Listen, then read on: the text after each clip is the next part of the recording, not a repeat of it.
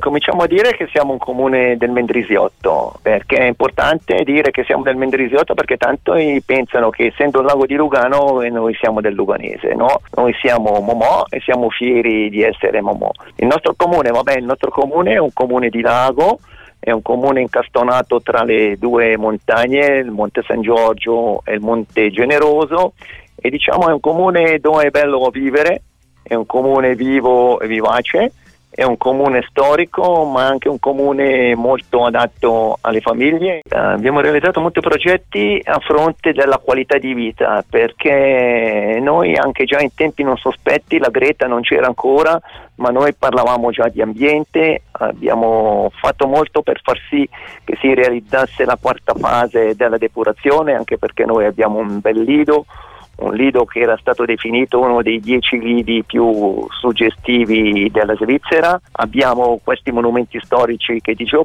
prima e poi appunto noi ci teniamo all'ambiente e per far questo abbiamo acquisito dei terreni a lago, abbiamo acquisito un parco a lago, abbiamo raddoppiato la superficie del nostro lido, stiamo facendo un bel progetto con il fiume Laveggio perché si vuole rinaturare in particolare la foce,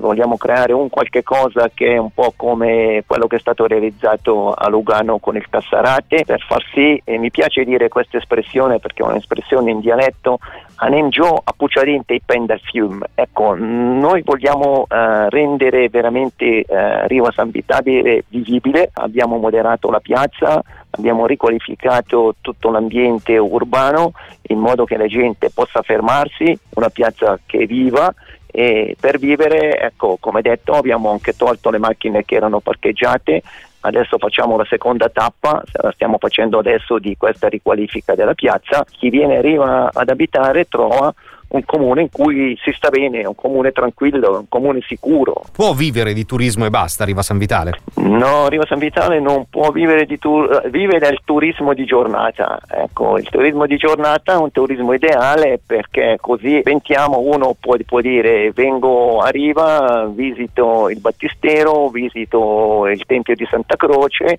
poi magari mi faccio un bagnetto e, e poi salgo al Monte Generoso o viceversa. O se viene in bicicletta dice dice vabbè eh, faccio il giro del lago, mi fermo a riva, ecco, mi mangio un gelatino, sono i migliori gelati a chilometro zero a Riva San Vitale in una gelateria artigianale. Venire, mangiare per credere.